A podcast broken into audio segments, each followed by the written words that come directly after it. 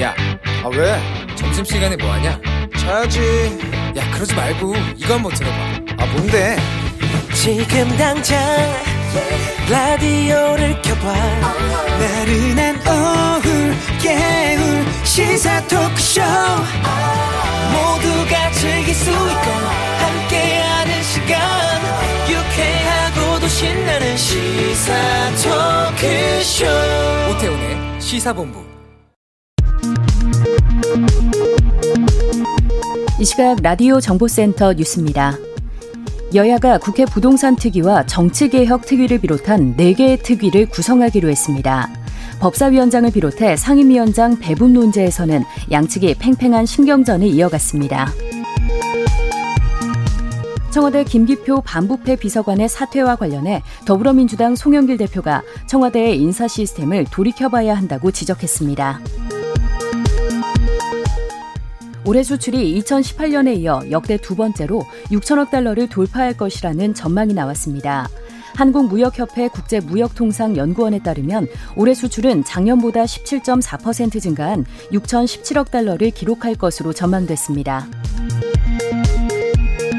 성희롱 논란으로 고발당한 방송인 박나래 씨에 대해 경찰이 혐의 없음 판단을 내렸습니다.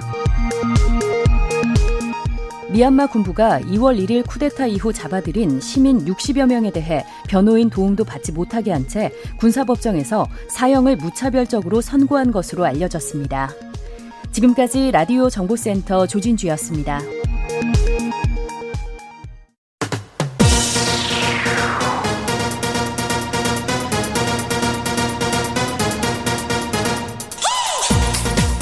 박정호의 본부 뉴스. 네, KBS 라디오 오태훈의 시사본부 2부 첫 순서 이 시각 주요 뉴스들 분석해드립니다. 본부 뉴스 오마이뉴스의 박정호 기자와 함께합니다. 어서 오세요. 안녕하십니까? 이 신규 확진자 500명 이거 오랜만에 봤어요. 네, 그렇습니다. 네. 아, 지역 발생이 472명, 해외 유입이 29명으로 신규 확진자가 총 501명 발생했는데요. 어제 0시 기준보다 113명 줄었습니다. 하지만 아시겠지만 평일 대비 검사 건수 이게 아, 주말 휴일에는 많이 줄어들거든요. 음. 그러니까 이게 좀 반영됐다라고 볼 수가 있고요. 그러니까 월요일 기준 500명대면 적지 않은 숫자라는 거예요, 아니에요? 맞습니다. 네. 결국에는 그렇고요. 음. 그러니까 월요일마다 비교를 해야 된다는 거죠. 이게 적지 않은 거고 확산세가 꺾였다고 보기 어렵다는 겁니다. 이 주요 감염 사례를 보면 주말 내내 좀 시끄러웠던 부분인데요. 원어민 강사 모임에서 시작된 집단 감염, 예. 경기 성남, 부천, 고양시, 의정부 네 개 지역의 영어학원 다섯 곳으로 번졌어요. 지자체 집계로 보면 이미 109명까지 늘어난 상황입니다. 이 밖에 서울 영등포 개인교습소 14명, 서울 성북구 실내체육시설 13명, 경기 남양주 중학교 11명 등의 신규 집단 발병 사례가 확인됐습니다. 네. 자 그리고 성남 분당에서 학생 고3 학생이 네. 실종됐다는 얘기가 많이 돌았었는데 그렇습니다. 발견이 됐네요. 네, 실종 7일째인 오늘 오전 성남시 분당 새마을 연수원 정문 인근 야산 산책로 인근에서 김군이 발견됐는데요. 네. 앞서 김군은 지난 20일 이 부모에게 야간 자율학습을 하고 9시쯤 돌아가겠다. 아, 이런 문자 메시지를 보낸 다음에 연락이 두절된 상태였습니다. 네. 경찰에 따르면 타사를 의심할 만한 외상은 확인되지 않았고요. 유서 등도 발견되지 않았습니다. 어. 경찰은 발견 당시 이 김군의 시신 형태나 아, 김군이 스스로 새마을연수원 인근으로 향하는 모습이 담긴 블랙박스 영상 등을 토대로 김군이 극단적 선택을 한 것으로 추정하고 있는데요.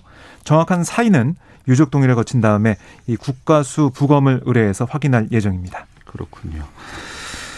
그리고 최재형 감사원장 오늘 사의 표명했어요. 그렇습니다. 아, 최재형 감사원장은 출근길에 기자들과 만나 아, 이 거취에 관한 많은 논란이 있는 상황에서 감사원장직을 계속 수행하는 게 부적절하다고 판단해서 오늘 대통령께 사의를 표명했다라고 밝혔는데요. 네. 감사원장 임기를 끝까지 마치지 못한 점에 대해 국민 여러분과 임명권자, 감사원 구성 여러분께 송구스럽게 생각한다.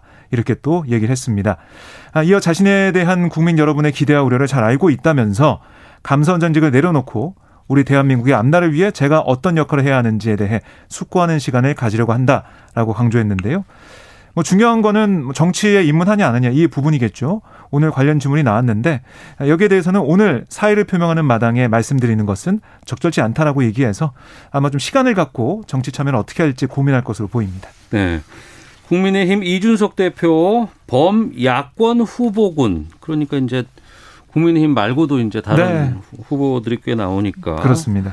이들을 향한 비판 메시지를 자제해라 이런 권고를 했다고요? 네, 이 대표가 오늘 최고위원회에서 이렇게 얘기했습니다. 아, 국민에게 내놓기 전에 비빔밥에 빠진 재료들이 좀 있다. 음. 당 안에 계신 잠재 후보군은 당 밖에 있는 범야권 후보군이 함께할 수 있도록 우려 섞인 비판의 메시지는 자제할 것을 권한다라고 말을 했는데요.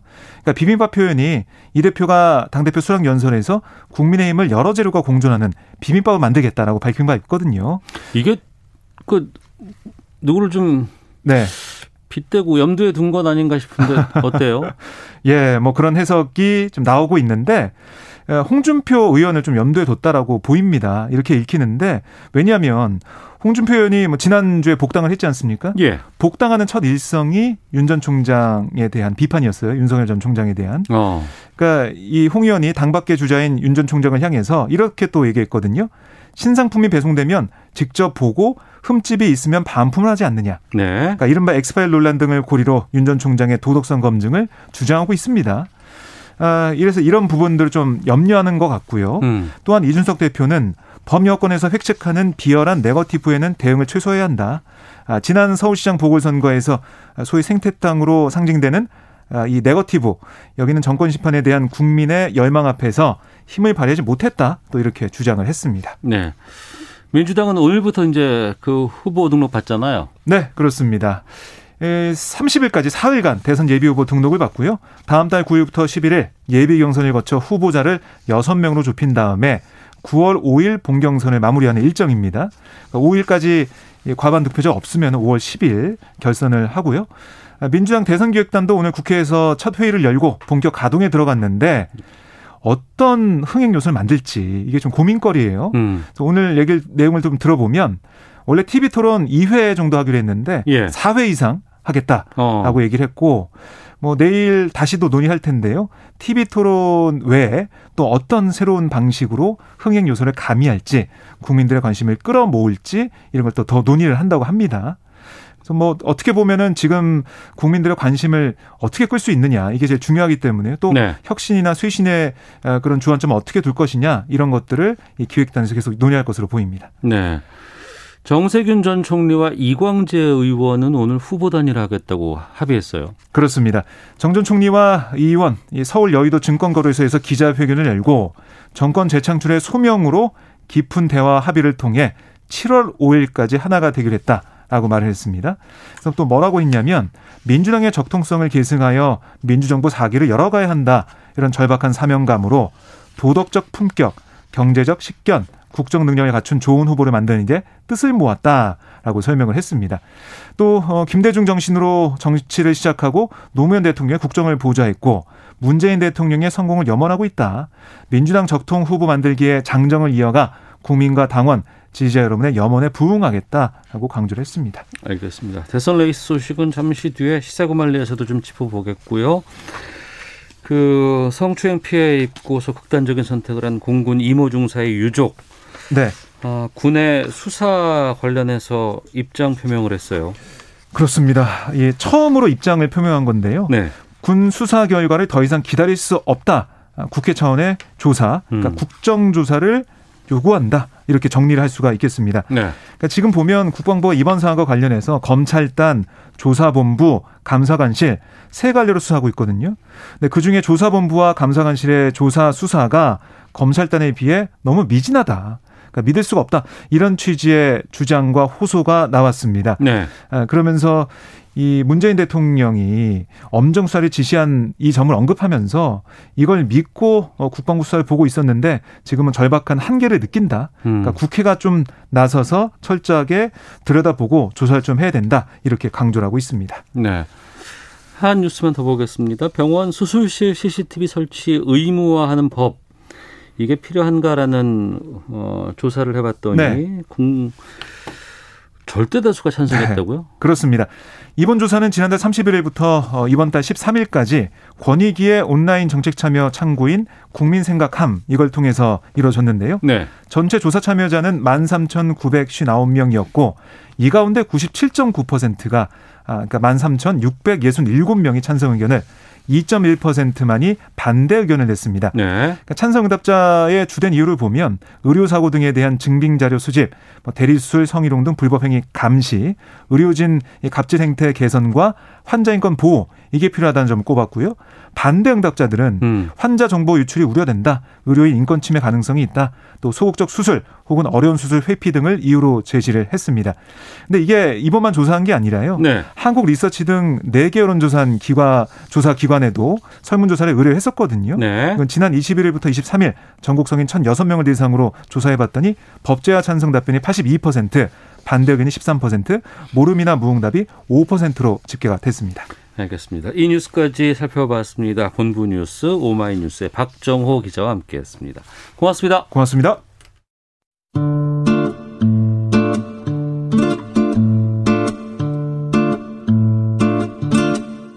오태훈의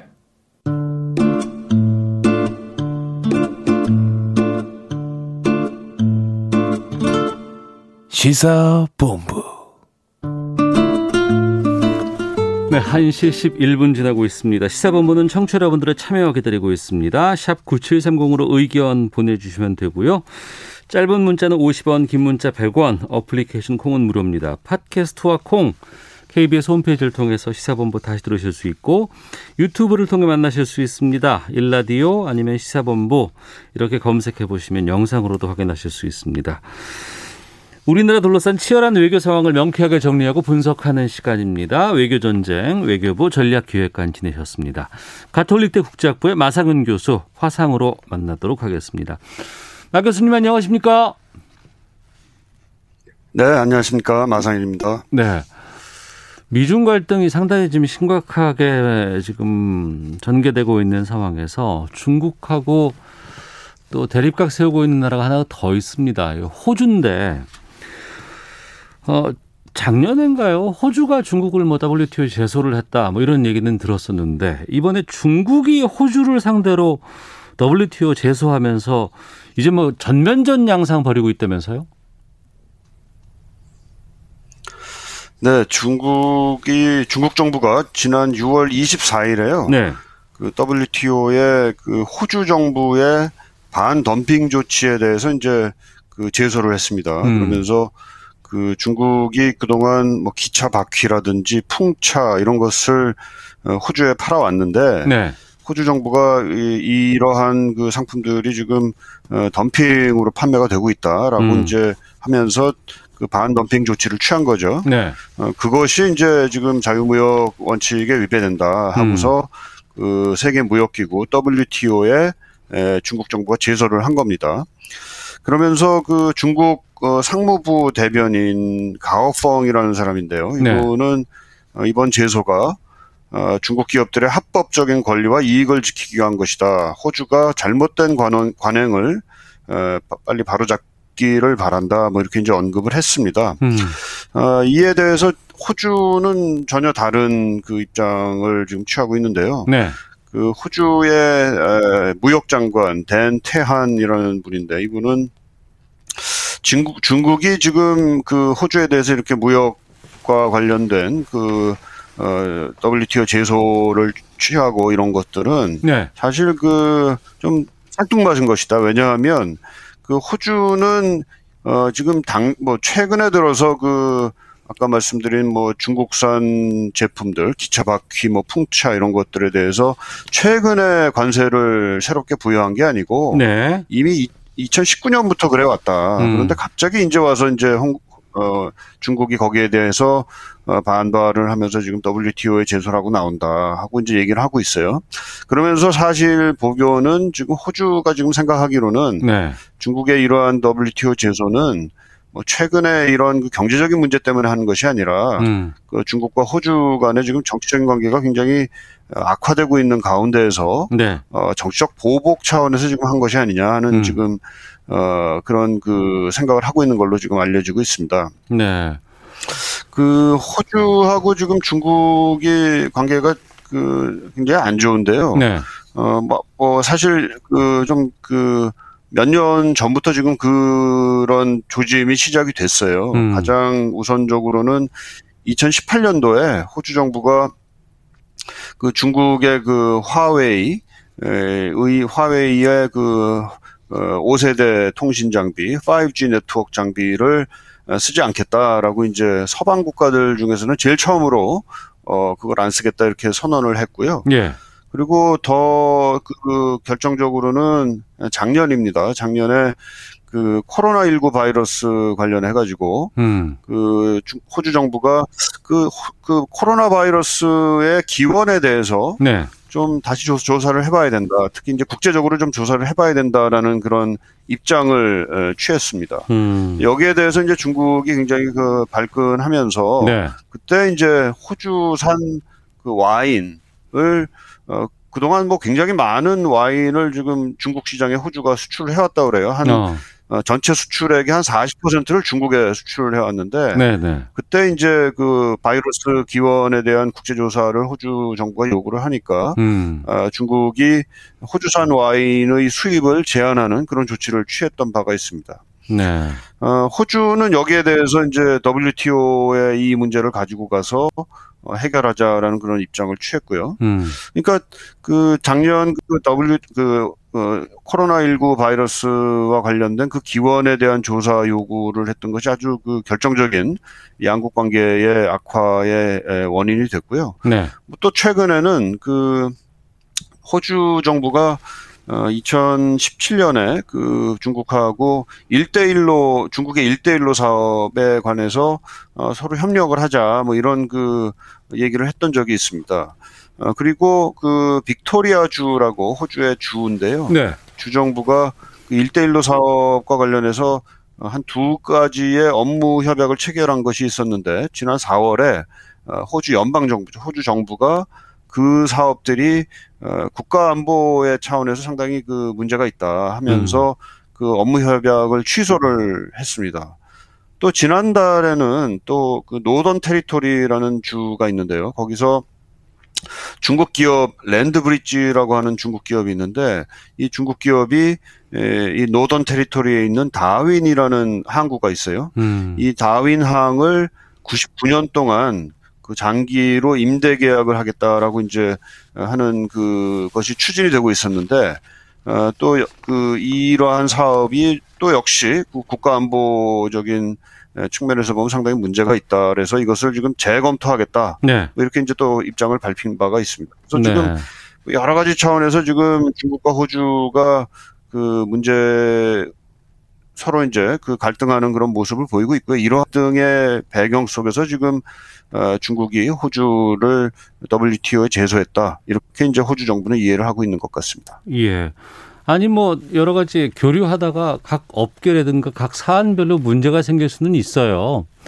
그런데 이제 그건 이제 그 산업계에서 이제 주장하는 것이고 이제 그 부분인데 지금 보면 호주하고 중국 간에는 좀 갈등이 좀 심각해 보이기도 하고 솔직히 기차바위 풍차 이게 뭐 얼마나 대단한 거라고 이게 뭐 이렇게 크게 문제되는 상황인가 싶기도 한데 좀 이런 국가 간의 여러 가지 좀 어, 이건 좀 이상하다라는 이런 분위기가 좀 있는 건 맞죠? 네, 그 호주는 지금 중국에 대해서 대단히 좀 그 경각심을 가지고 있는 상황이에요. 네. 사실은 그 경제 관계에서만 보면은 중국이 호주의 수출의 거의 한 4분의 1을 차지하는 굉장히 큰 시장이거든요. 어. 그러니까 뭐 어떤 면에서 우리와 중국 간의 경제 관계하고도 거의 비슷합니다. 네. 그렇기 때문에 그 중국, 아니 호주의 입장에서도 중국과의 경제 관계를 잘 좋게 가져가는 것이 굉장히 이익이 되는데 네. 그럼에도 불구하고 중국이 최근에 들어서는 어, 이익을 주는 것보다는 상당한 위협이 되고 있다라는 그 경각심이 호주 내에서 굉장히 높아지고 있어요. 어. 두 가지 이유 정도가 아마 있을 텐데요. 네. 하나는 그 중국이 그 호주 국내 정치에 침투를 해서 그 어떻게 보면 국내 정치에 호주의 국내 정치에 영향을 미치려는 어. 이런 그 작업을 어, 암암리에 진행하고 있다. 뭐 네. 이런 그 어, 폭로라든지 또 그런 것들이 많이 이제 나오고 있습니다. 특히 이제 그 호주의 의원들을 어, 뭐 지원한다라는 그 명목하에 뭐 사실상 매수를 하는 거 아니냐 이런 의혹도 있고요. 네. 또 더 아마 직접적인 것이 될 수 있을 텐데 그 중, 중국이 남중국해 그리고 어, 더 멀리는 남태, 남, 남태평양 지역에 지금 군사적인 영향력을 확대하고 있는 중인데요. 네. 그 남태평양 지역은 호주 입장에서 보게 되면은 바로 바로 위에 있습니다. 그렇죠. 직접적으로 지금 군사적인 영향이 어, 호주에게 지금 어, 느껴지는 네. 이런 상황이 됐기 때문에 음. 뭐 군사적인 차원에서도 중국이 상당한 위협으로 지금 어, 느껴지고 있는 그런 차원에서 어, 중국에 대한 경각심이 굉장히 커지고 있는 상황이다. 이 점을 좀 어, 지적을 할 수가 있겠습니다. 알겠습니다. 자, 그리고 하나 더 보겠습니다. 트럼프 전 미국 대통령이 일방 탈퇴한 핵 합의에 최근에 미국과 이란이 동시에 복귀하기 위한 협상 진행 중이라고 들었는데 이 내용도 좀 알려주시죠.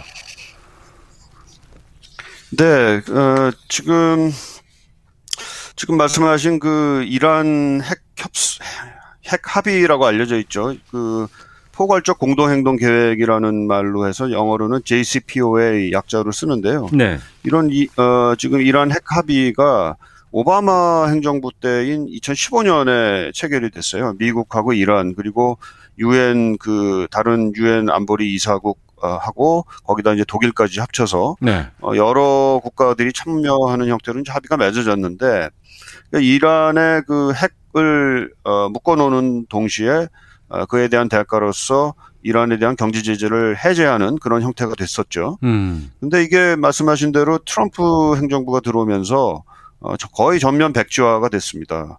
어, 트럼프 행정부가 일방적으로 이걸 어, 파기를 했고요.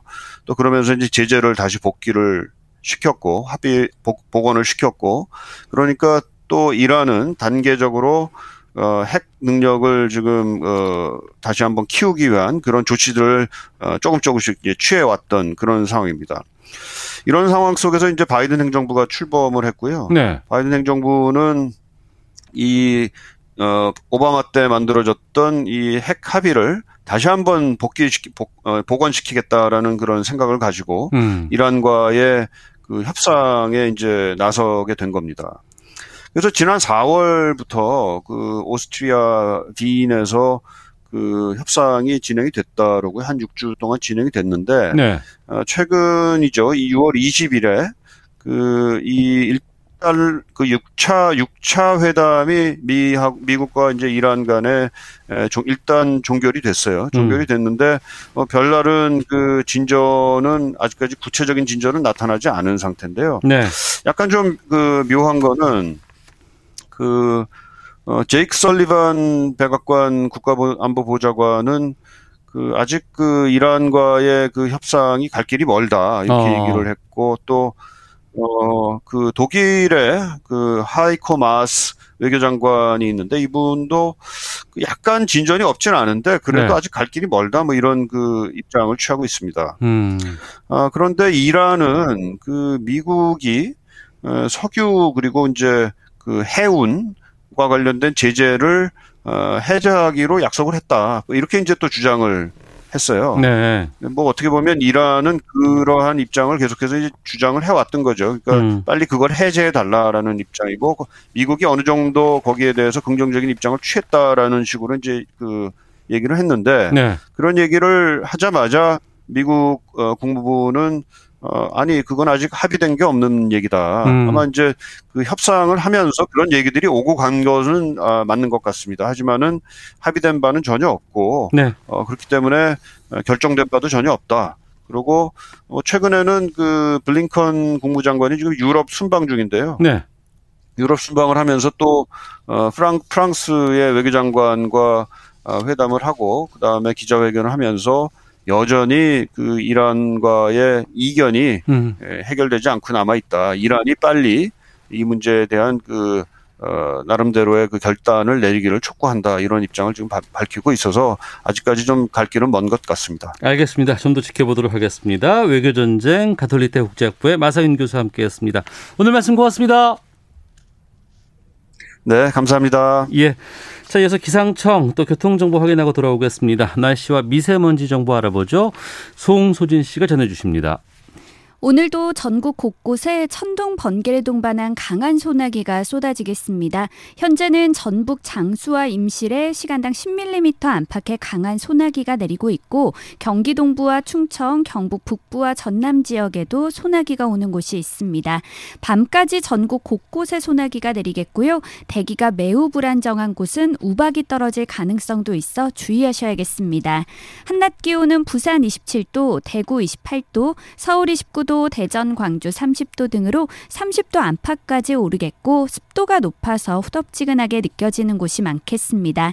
미세먼지 농도는 대부분 보통에서 좋음이 예상되지만 호흡기와 눈에 해로운 오존 농도가 경기도와 충청도 그리고 남부 지방을 중심으로 나쁨까지 오르는 곳이 많겠습니다. 현재 서울의 기온은 26.7도입니다. 날씨와 미세먼지 정보였습니다. 이어서 이 시각 교통 상황을 KBS 교통정보센터 오수미 씨가 전해드립니다. 네, 이 시각 교통정보입니다. 교통량은 잠시 줄어든 점심시간대인데요. 다만 사고는 여전히 적지 않습니다. 먼저 서울 시내 강변북로 구리 방향으로 이촌동 부근 2차로에 사고가 일어나 철이 여파로 마포대교부터 이촌동 쪽으로 밀리고 있습니다. 경부고속도로 서울 쪽으로는 옥산 나들목부터 정체가 계속 이어지고 있는데요. 약 1시간 30분 전에 발생한 대형 화물차 사고로 여파를 크게 받고 있는 상황이고요. 더 가서는 오산 일대에서 주춤하고 양재에서 반포 사이로 교통량이 많습니다. 반대 부산 가는 길로는 한남에서 서초, 신갈에서 수원 쪽으로 밀려 지납니다.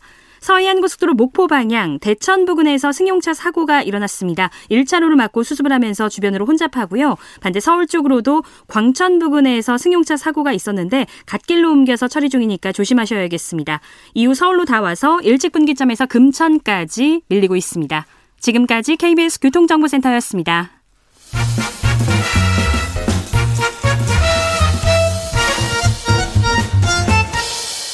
오태훈의 시사본부. 네, 주말 동안의 이슈를 정리하고 이번 주에 가장 눈여겨볼 소식들 살펴보는 시간입니다. 시사구말리.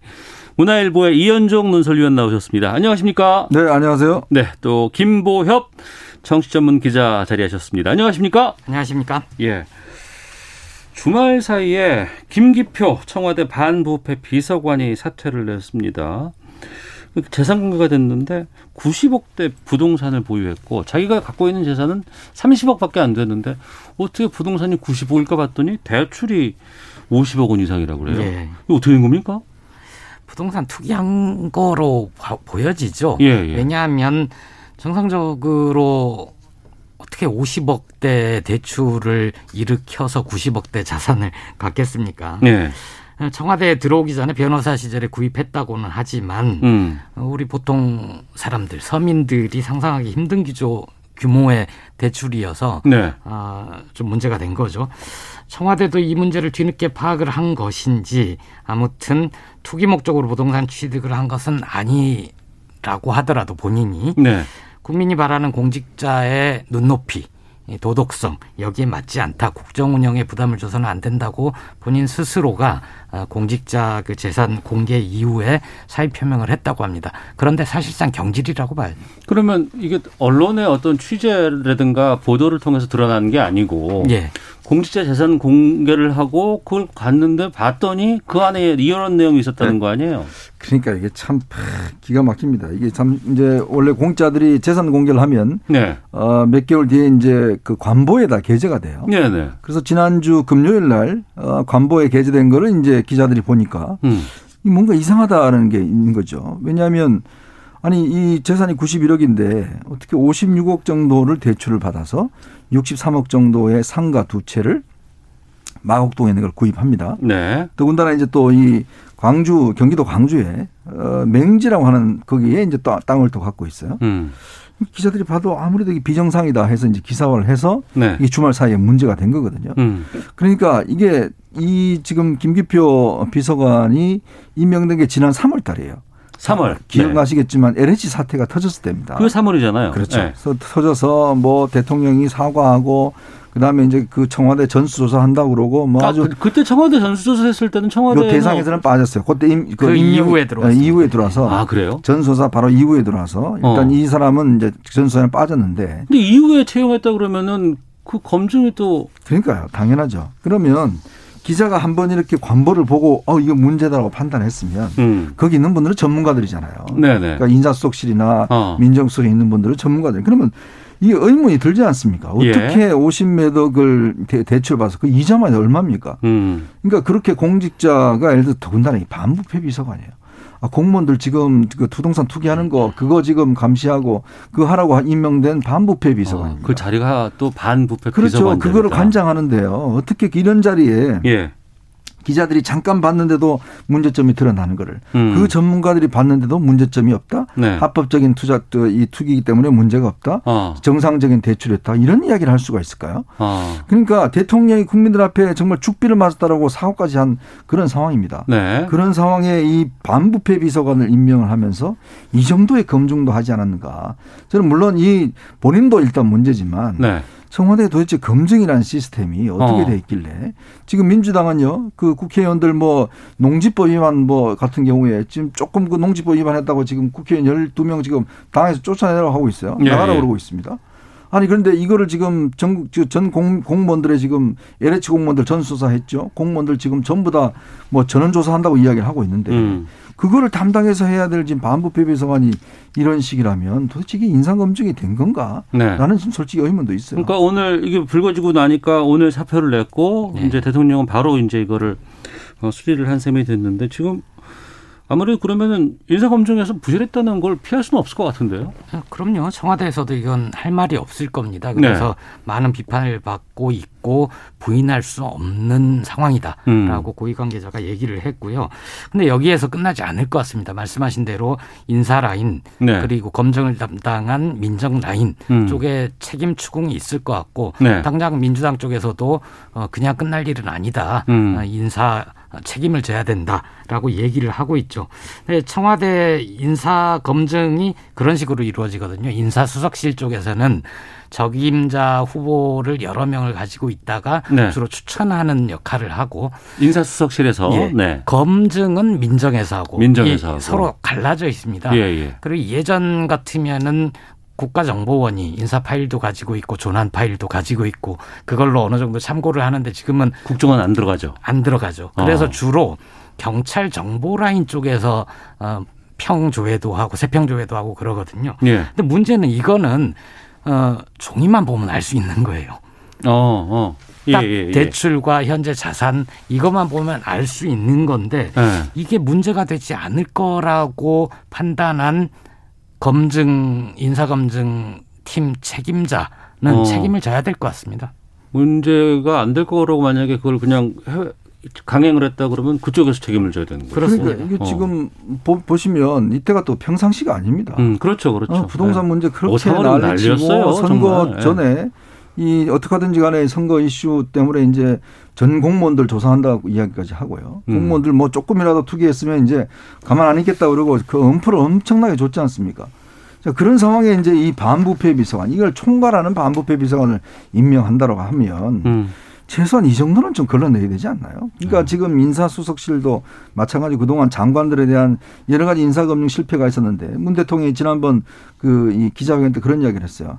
아, 이게 시스템적으로 지금 좀 한계가 있다 음, 이야기 했는데. 네, 네, 그랬죠. 근데 네. 한계가 있으면 고쳐야죠. 어, 아니 한계가 있는데 계속 그거를 지금 한두 번도 아니고 어. 지금 벌써 임기가 이제 거의 다 돼 가는데 네. 지금까지도 한계가 있다 그러면 이거는 근본적으로 잘못된 거죠. 그러면 예를 들어서 정말 다시 예를 들어서 국정원에다 맡기든지 아니면 음. 경찰 이나 뭐 어디 기구를 만들든지 이렇게 해서라도 인사 검증을 해야 되는데 지금 이 사고가 터져버리니까 이게 전국이 얼마나 큰 부담입니까? 음. 여당에서도 지금 이제 넘어가지 아- 말아야 된다고 이야기를 하는데 정부가 부동산 부동산 그렇게 국민들 앞에 미안하고 잘못됐다 이야기를 하면서 정작 그걸 담당할 수 있는 비서관은 뻔히 이렇게 했다. 그리고 이분이 보니까요. 지금 또 신고할 때 또 누락도 했어요. 네. 이 저 맹지를 샀다고 이야기를 하는데 거기 가보니까 이 아주 전형적으로 컨테이너 하우스 음. 그 해놓고 그걸 근린 생활 시설이라고 그거 신고를 하고 또 임야를 대지로 바꾼 거는 또 신고도 하지 않았더라고요. 어. 정말 기자들이요 딱 하루 만에 이거 다 취재한 겁니다. 알겠습니다. 이 후속 조치가 어떻게 나올지 좀 지켜봐야 될 것 같고 부동산 관련해서 이제 민주당은 지금 12명 국회의원 권익위 조사 결과로 인해서 이제 출당 조치하고 요구를 했는데 지금 어떻게 되고 있는 상황입니까? 지금 그, 어, 비례대표 두 명은 출당 조치를 했고 예. 다른 분들은 다섯 명은 출당 권고를 받아들여서 네, 나갔고요. 나갔고 다섯 분의 국회의원이 지금 저항을 하고 있죠. 저항을 예. 하고 있다. 김수흥, 김한정, 김회재, 오영훈, 우상호 어. 의원 이렇게 다섯 분이고요. 예. 김수흥 의원 같은 경우에는 원래 권고를 받아들였다가 음. 아닌 것 같다 해서 다시 입장을 번복한 거고요. 네. 음, 개인적으로 보면 좀 억울해 보이는 분들도 있을 것 같기는 합니다. 특히 네. 우상호 의원 같은 경우에는 뭐라고 하냐면 당이 어려우니 억울해도 참으라는 것은 전체주의적 발상이다. 음. 나가지 않겠다. 이러는 거죠. 네. 그러면 당에서는 이 12명에 대해서는 우선은 조치를 하고 또 그거 받아들일 것이다. 나중에 살아서 돌아오시면 받겠다. 이렇게 지금 얘기를 해놓은 상황인데 다섯 명은 버티고 있습니다. 어떻게 될까요? 저는 좀 이게 너무 어, 보여주기식 아닌가 보여주기 좀 식이다. 생각이 들어요. 아, 아마 이 의원들을 볼 때도 지금 특히 우상호 의원 같은 경우는 지금 서울에 집이 없습니다. 네. 본인이 그쪽 이제 포천 쪽인가요? 그쪽에 있고 거기 어머님 산소도 있고 네네. 거기서 경작도 하고 그래요. 예, 예. 그 예전에 뭐 다 그 TV 카메라가 찍고 해서 어. 그 가보시면 그렇게 무슨 뭐 농지법 위반이라고 보기에 어, 이게 어렵습니다. 네. 근데 본인이 지금 원내대표도 했고 어. 지금 사선의 국회의원인데 지금 이것 때문에 당을 나가라? 그리고 문제 없으면 다시 오겠다. 이렇게 이야기를 하는 게 본인의 정치 생명에서는 큰 이게 지금 어, 손해지 않습니까? 음. 근데 지금 당에서는 무조건 지금 12명을 이렇게 몰아가고 있는 게 과연 이게 제대로 된 저는 조치인가? 너무 이게 예를 들어서 예전에 뭐 그렇게 윤미향 의원 같은 경우는 기소가 되고 재판 받을 때도 절대 안, 못 나간다고 이야기를 하더니 이번에는 지금 부동산 문제 조금 드러나니까 바로 출당시켜 버렸잖아요. 네. 그 도대체 형평성이 뭔가라는 거예요. 어. 아니 이 문제가 있어서 횡령 등의 문제가 있어서 재판까지 받을 때도 그렇게 감사 안고 안 내 보내더니만 음. 부동산 문제 조금 이게 드러나는데 이게 사실은 보면 조금 따져볼 문제도 충분히 있는 것인데 네. 그거를 그냥 출당시켰다? 과연 국민들 보시기에 이게 타당한 조치인지 좀 음. 솔직히 의문스럽습니다. 네. 이후에 이제 이게 어떻게 정리가 될지 모르겠습니다만 그동안 국민의힘은 하겠다고 감사원 두드렸다가 안 되고 이번에 권익위에는 이제 냈는데 지금 그 정보동의서가 안 됐다고 했는데 어떻게 됐나요 지금? 이 전부 다 냈는지는 모르겠습니다. 근데 오늘부터 권익위 조사가 시작된다고는 하거든요. 아, 오늘부터 시작은 조사 예, 시작해요 예, 이제. 곧 이제 조사를 시작할 조건이 됐다라고 제가 아, 기사를 봤습니다. 네. 이준석 대표가 민주당보다 더 엄격하게 하겠다 라고 얘기를 하지 않았습니까? 최소한 민주당 이상으로 뭘 하지 않고서는 제 식구 감싸기 내로남불 논란을 피해가기는 어려울 것 같습니다. 음. 만약에 지금 민주당은 먼저 시작을 했고 결과까지 받았잖아요. 네, 그렇죠. 근데 이제 시작합니다. 이 결과 나오면 어떻게 될까요, 국민의힘은? 그러니까 지금 이게 결과 한 한 달 넘게 걸리겠죠. 네. 어, 조사를 하게 되면 저는 뭐 지금 그 민주당이 저런 처리를 하면 국민의힘도 거기에 맞춰서 음. 어, 처리를 해야 될 텐데 좀 저는 명확히 좀 당내 좀 따져봐야 될 건 따져봐야 된다. 어떤 뜻이죠? 예를 들어서 정말 이게 위법 사항이 있는 건지 음. 지금 사실은 국민권익위가 제대로 현장 조사라든지 이런 걸 철저히 뭐 조사를 해보고 이렇게 하는 건 아니거든요. 그러니까 대조를 해보고 네네. 이게 문제가 있으면 이제 일단 넘겨주는 거고. 그리고 경찰 수사 이제 받고 이제 하는 거잖아요. 그러면 네. 이게 어, 넘어가는데 아마 당 내에서도 이게 좀 조사를 해서 옥석을 좀 가려 정말 투기성이 있다라고 한다면 음. 저는 바로 예를 들어 수사 의뢰해야 되지만 네. 그렇지 않고 이게 좀 애매한 경우에는 당에 좀 더 조사를 해봐야 될 겁니다. 음. 이 결과 언제쯤 나올지 모르겠습니다. 결과 나오면 또 여러 가지 좀 또 논란도 좀 계속되지 않을까 싶은 생각이 좀 들기도 하고요. 앞서 이제 청와대 비서관 얘기하다 보니까 이것도 좀 말씀 두 분과 좀 나눠볼까 하는데 아, 청년 비서관 박성민 비서관과 관련해서 여러 가지 특혜 논란들이 지금 계속해서 되고 있습니다. 불공정이다. 뭐 이런 얘기들도 있고 어떻게 1급을 받느냐 뭐 이런 얘기들도 나오고 한편에서는 아니 그래도 이게 그 발탁이니까 뭐 이럴 수도 있다라는 뭐 옹호의 입장도 있는데 이 부분 두 분 어떻게 보시는지 유현정 논설위원께서 먼저 좀 의견 주시죠. 저는 일단 청년들을 이렇게 청와대라는 데 뭐 기용하는 데서는 저는 찬성합니다. 네. 어, 이렇게 와서 또 일도 배우고 또 아이디어도 내고 하는데 근데 왜 1급이어야 되는가는 저는 솔직히 의문스러워요. 굳이 왜 1급이냐. 네, 그렇죠. 그러니까 이 예를 들어서 청년들 같은 경우는 주로 행정관이라든지 네. 이걸로 들어와서 충분히 거기서 일을 배우고 자기 아이들을 낼 수가 있잖아요. 음. 근데 25살에 이제 갓 대학생인데 이 사람을 바로 1급 비서관으로 일단 임명을 해버리니까 정당이면 예를 들어서 투표를 해서 선거를 해서 뭐 이준석 대표 같이 할 수는 있습니다. 네. 근데 이게 지금 청와대 같은 경우는 아무리 이제 이 청와대 별정지로 이야기하지만 그래도 1급으로 가기에는 많은 분들이 평생 공무원 생활해도 1급 못 가거든요. 음. 그러면 25살 이 대학생이 가지고 있는 그런 맞게끔 일자리를 주면 되잖아요. 예를 들어서 청와대 행정관으로 해서 네. 충분히 정무속실에서 일을 해서 청년 정책에 대해서 할 수가 있는 거 아닙니까? 근데 그걸 이걸 굳이 1급으로 해서 이게 지금 왜 이렇게 논란이 일으키는지 모르겠어요. 음. 그리고 이렇게 하는 게 과연 이 청년들 위하는 건지. 네. 근데 이철희 수석이 그렇게 이야기 하더라고요. 아니 청년 정책을 청년이 하지 누가 하냐 그러는데 그럼 어린이 정책은 어린이가 합니까? 음. 아니잖아요. 그러니까 이거를 정책의 담당자와 네. 그리고 그걸 하는 사람의 어떤 그거는 분명히 다른 것인데 처음부터 뭔가 남녀 20대 청년을 같은 공동 비서관으로 뭐 하려고 했다라는데 참 너무 이거 보여주기 식으로 한 게 아닌가. 보여주기 솔직히 식이다. 청년들에 대한 이제 아픔을 진짜로 하려면 뭔가 제대로 좀 이게 어, 하고 일을 저그 나이에 때 맞는 직급을 좀 하면 되는데 아주 뭐 탁월한 성과가 있다면 몰라요. 음. 또그 본인이 뭐 정치적으로 탁월한 성과가 있다면 할 수는 있겠지만 그렇지 않은 상황에서 이야기를 하니까 지금 다른 사람들이 너무 불공정한 게 아닌가 이런 네. 비판이 있는 것 같습니다. 김보혁 기자는요? 저는 판단을 달리할 수 있는 문제라고 생각을 합니다. 근데 이게 우리가 어공, 늘공 네, 얘기가 네. 있잖아요. 어. 별정직, 정무직 공무원이 있고 네. 정식으로 선발 절차를 거쳐서 계속 평생 공무원 하는 분들이 있고 그 차이가 있습니다. 그 음. 차이를 어, 무시하고 얘기하면 안 됩니다. 네. 비서관이 아니고 그럼 행정관이었으면 괜찮겠느냐. 음. 행정관도 청와대 3급에서 5급까지 다양하게 있거든요. 네. 갑자기 20대 청년이 왜 5급 공무원이 되냐? 그거는 행정고시 통과해야 되는 건데 그럴 때는 또 불공정하지 않겠느냐? 전 아, 마찬가지라고 똑같이 얘기 나올 수 있다. 그럼요. 아. 같은 잣대로 나올 수 있다고 봅니다. 이게 이제 청와대 비서관이면 어차피 대통령의 음. 비서고 대통령의 의지가 실린 인사면 네. 또 임기가 정해져 있지 않은 별정직이잖아요. 음. 전그뭐 불공정 논란이 일어날 소지가 별로 없다. 의견 차이는 있을 수 있지만 네. 그런데 이것을 계속 불공정으로 몰아가고 음. 청년들의 가슴에 불을 질러서 정치적 이득을 챙기려는 나, 그게 나쁜 정치다 이렇게 생각합니다. 근데 이게 뭐 누가 불지른다고 지는 게 아니잖아요. 어. 청년들이 지금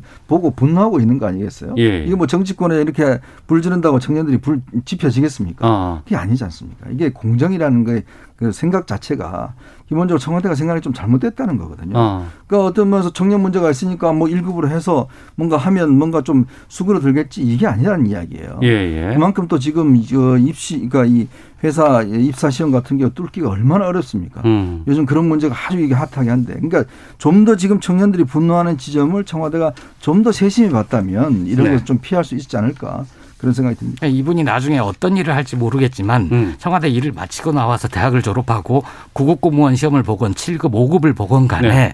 이때 1급 공무원을 했다는 게 경력상 유리해서 채용에 특혜를 주거나 아니면 직급을 상향 조정하거나 그러지 않을 거란 말이에요. 음. 그거는 전혀 무관하기 때문에 걱정 안 하셔도 된다. 이렇게 알겠습니다. 생각합니다.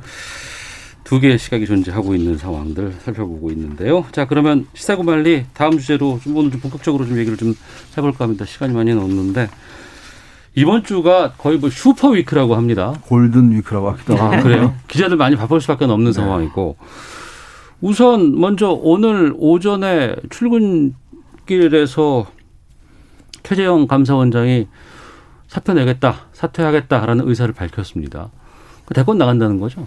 어, 일단 현재로서는 그렇게 추정이 돼요. 어. 근데 이게 저는 조금 더 봐야 된다고 생각이 드는 게 뭐냐면 예. 어, 아마 이제 본인은 이제 그 그동안 감사원에 대한 이제 정부의 간섭이나 청와대 간섭 등등 여러 가지 이제 불합리한 것들을 느끼고 예. 일단 사의를 표명한 건 같습니다. 근데 요거와 일단 대권에 바로 출마한다는 거 연결고리가 지금 상당히 매끄럽지 못해요. 현직에 있다 바로 나가는 건좀 이게 매끄럽지 못하고 있죠. 예. 또 대권에 출마했을 때 예. 본인이 그러면 뭐 당장 1위로 올라갈 수 있는 후보인가 음. 또 이것도 아니거든요. 예. 그러니까 그런 상황들이 여러 가지로 아주 복잡하게 지금 얽혀 있는 거예요.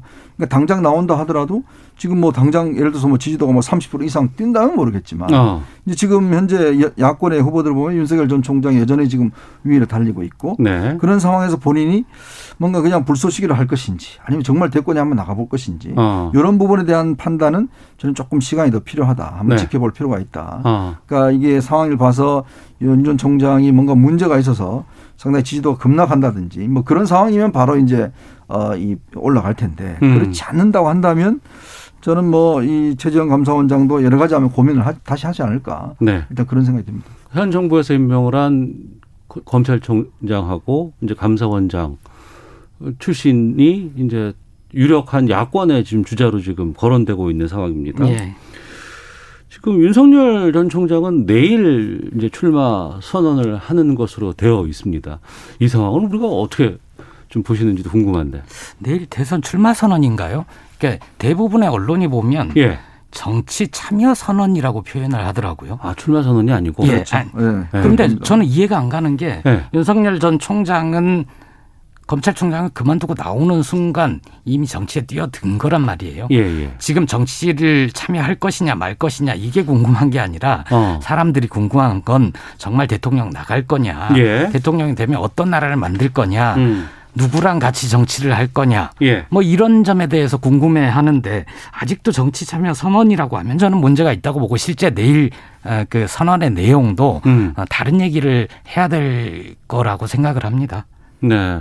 그러면 최재형 원장도 그렇고 윤석열 전 총- 총장도 그렇고 지금까지는 대권 도전하겠다라는 의사가 지금 명확하게 드러난 건 아니잖아요. 그럼 둘 그렇죠. 다. 본인 입으로 이제 어, 대선에 나가겠습니다. 네. 라고 한 건 아니기 때문에 네. 어쨌거나 그 언저리에 지금 있는 거죠. 원절이. 어, 그리고 네. 이제 문제는 이렇게 되면 그 후보로 나가려면 이제 뭐 국민의힘에 입당을 하는 절차가 있, 어야 될 것이고 예, 예. 거기에도 경선에 어떻게 참여하느냐가 절차가 있어야 될 것이고 음. 앞으로 이제 있을 수 있는 절차가 많잖아요. 네. 그러니까 윤 전 총장도 제가 알기로도 아마 내일은 정치 참여 선언 정도 될 겁니다. 아, 내일 대권 도전하는 네, 것은 그러니까 왜냐하면 자꾸? 기자들은요. 예. 이게 당연히 정치 참여가 대권이다. 다 연결된 거. 아니 뭐 국회의원 출마하는 거 아니잖아요. 예. 그러니까 당연히 논리적으로 되는데 또 예. 본인 입장에서 보면 어. 이게 뭔가 어떤 단계 단계를 좀 밟아가고 싶은 단계를 것한번 더. 두자. 예, 그렇죠. 왜냐하면 이제 정치 참여를 하는 이유 음. 이걸 이제 밝히면서 국민들의 좀 이야기를 들으며 듣고 그 다음에 이제 그렇다면 정치 참여를 어떻게 할 것이냐 그 부분은 그러면 이제 대통령 선거에 나가겠다.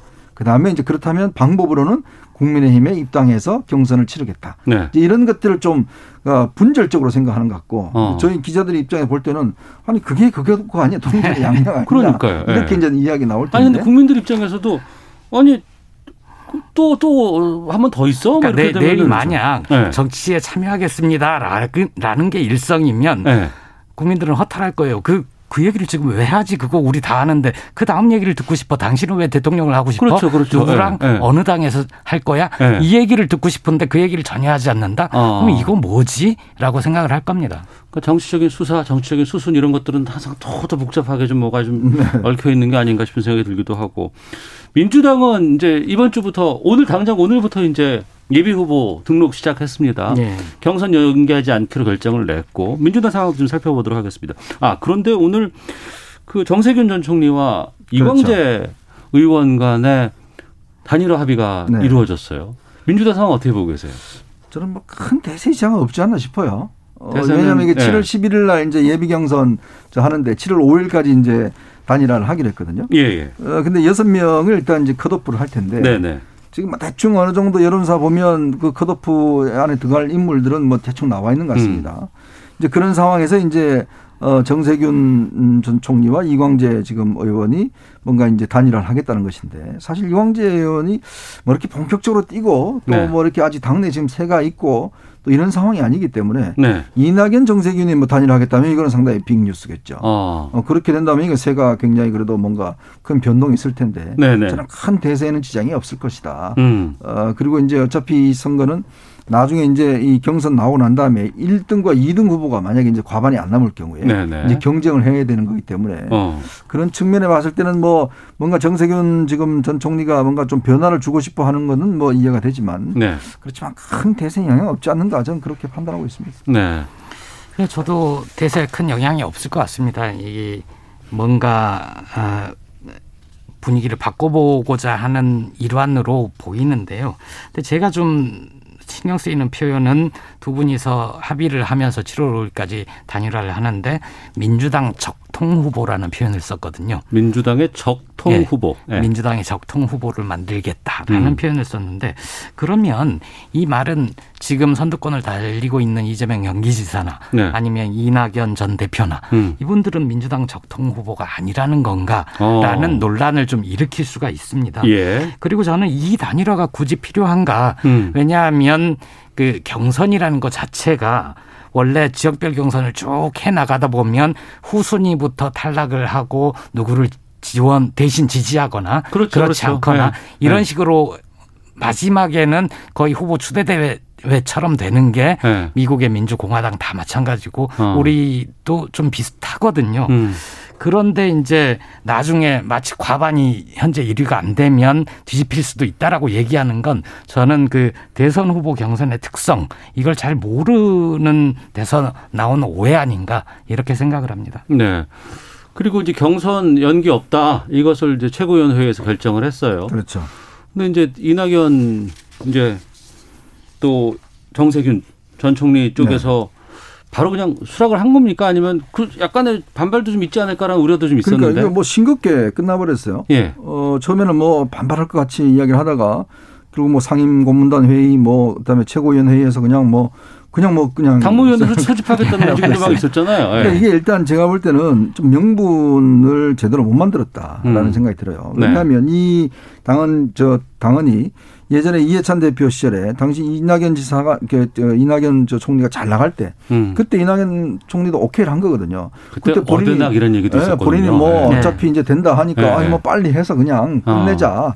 이제 그래서 이제 본인이 받아들였는데 그러니까 본인 입으로 이거를 또 뒤집기가 굉장히 어렵습니다. 음. 그러니까 저는 이번에 패착이 뭐냐 하면 만약에 이낙연 전 대표가 이거를 본인이 직접 본인 입으로 세게 들이받았다면 이건 상당히 변수가 됐을 거예요. 네. 근데 본인은 멈칫하면서 주변의 의원들만 계속 그냥 공부만 됐거든요. 어. 그러니까 이쪽 이재명 쪽에서도 아 이거 별로 심각한 것 아니다.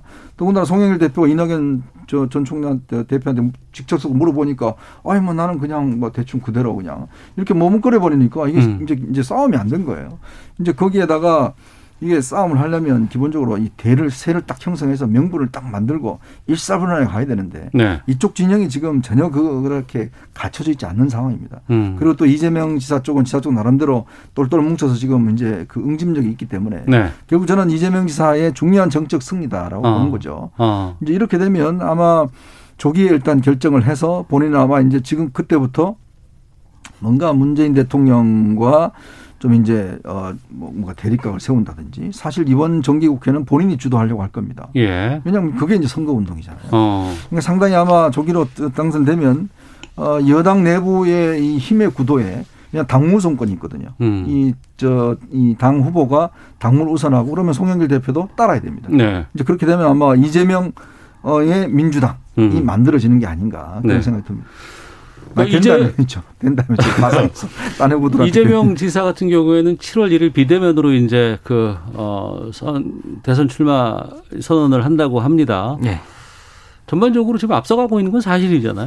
그렇죠. 네. 여론조사의 선두권을 달리고 있는 이재명 지사, 윤석열 전 총장 둘 다 그 선언을 해서 골든 위크, 슈퍼 위크라는 얘기가 있는 거죠. 네. 저는 그 다행히 어. 큰 잡음 없이 일정에 합의한 거 다행이라고 생각합니다. 예. 만약 이낙연 지사 아니 이낙연 전 대표가 네. 어, 세게 들이받거나 이낙연 지사 네. 하신 적도 있었으니까 전남 네, 지사진도. 있었으니까. 예, 예, 예, 예. 그 만약에 지도부 책임이다. 어. 그쪽 처음에 대변인이 그 얘기를 했는데 네. 잠시 뒤에 이낙연 대표가 음. 이렇게 무마를 시켰거든요. 네. 그거는 이낙연 대표가 그 일정에 맞춰서 사퇴를 했기 때문에 음. 본인이 그걸 뒤집기는 힘들었을 겁니다. 네. 자, 그러면 이제 본격적으로 super week 시작이 됐습니다.